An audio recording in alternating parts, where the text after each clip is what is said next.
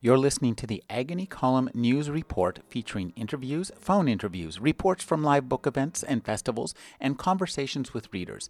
You can find additional news, interviews, book reviews, and more five days a week at the Agony Column website at trashotron.com slash agony.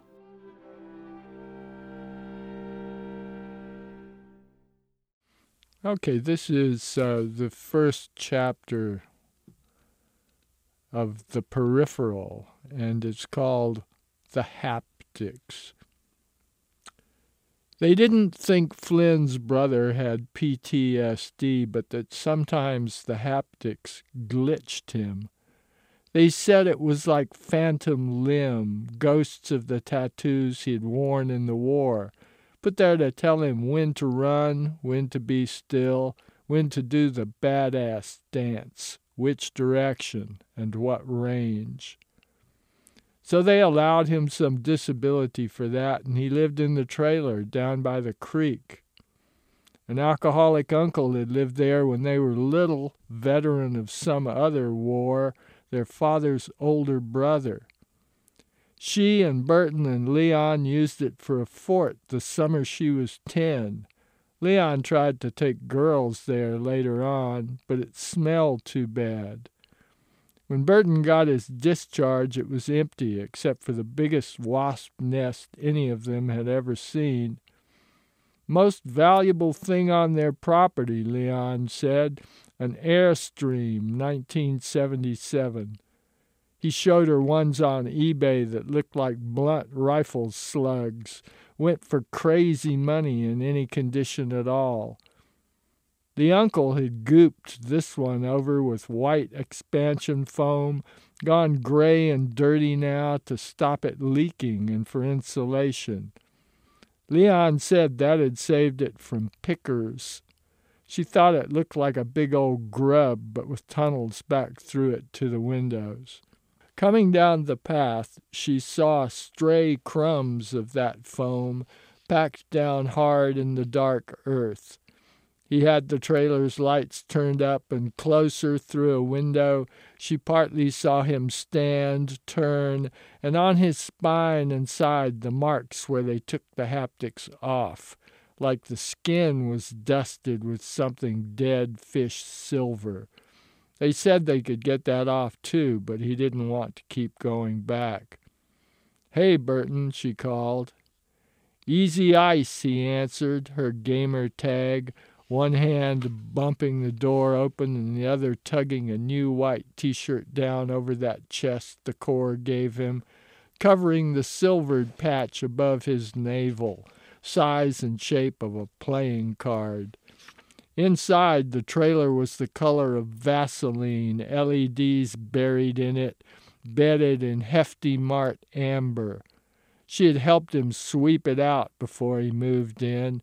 He hadn't bothered to bring the shop vac down from the garage, just bombed the inside a good inch thick with this Chinese polymer that dried glassy and flexible.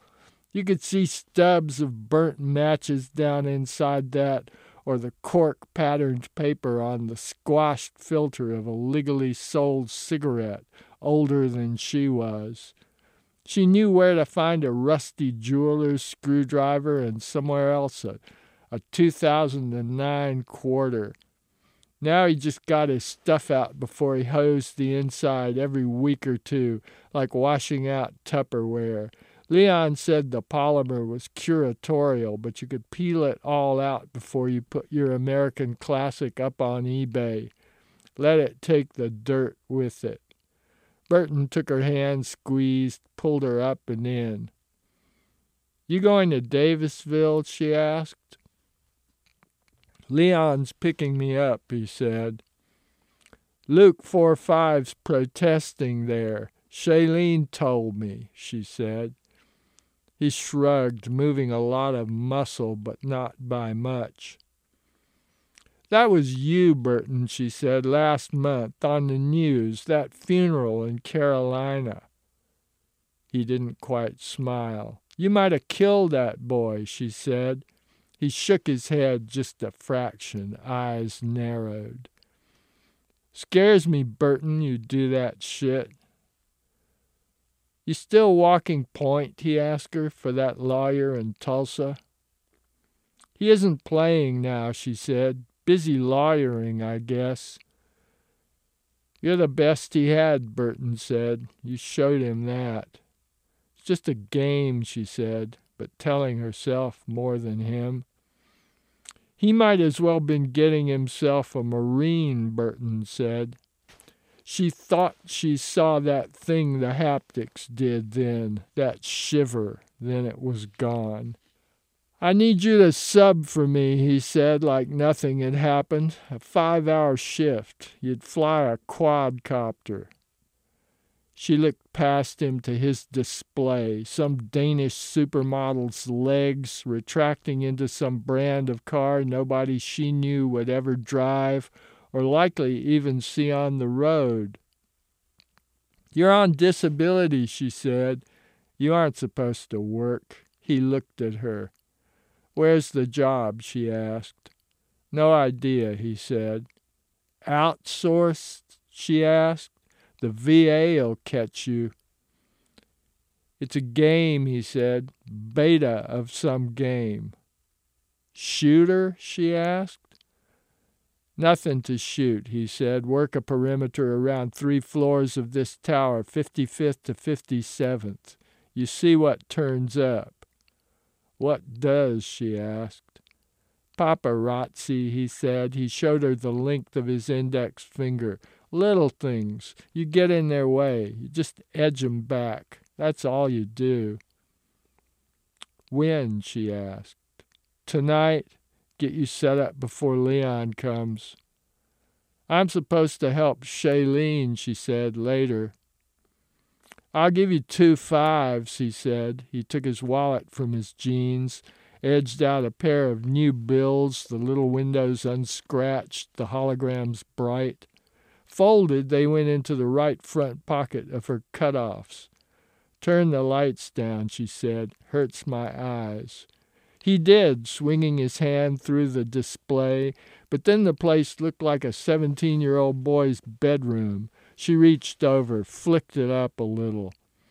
She sat in his chair. It was Chinese, reconfiguring to her height and weight as, as he pulled himself up an old metal stool, almost no paint left on that, waving a screen into view.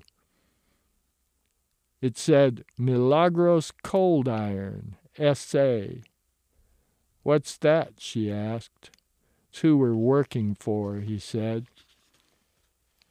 How do they pay you? she asked. HeftyPal, he said.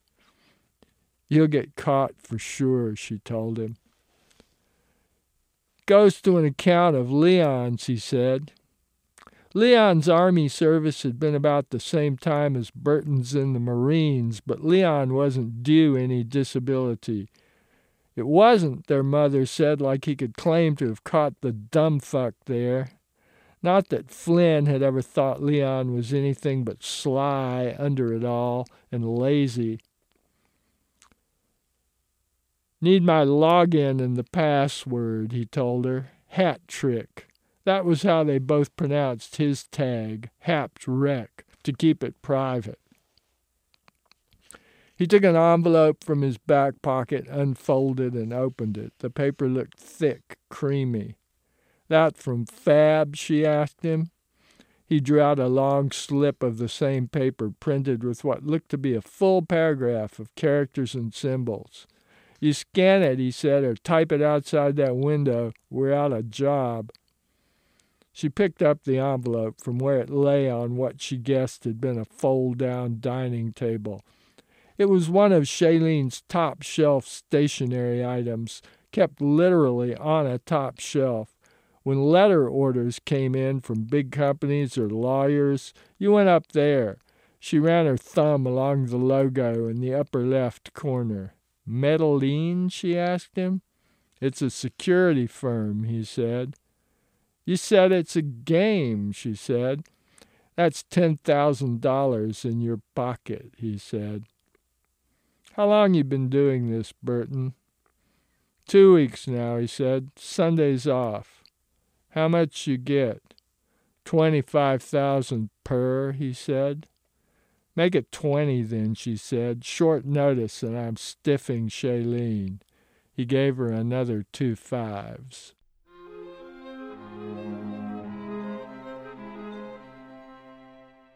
You're listening to the Agony Column News Report featuring interviews, phone interviews, reports from live book events and festivals, and conversations with readers. You can find additional news, interviews, book reviews, and more five days a week at the Agony Column website at trashotron.com slash agony.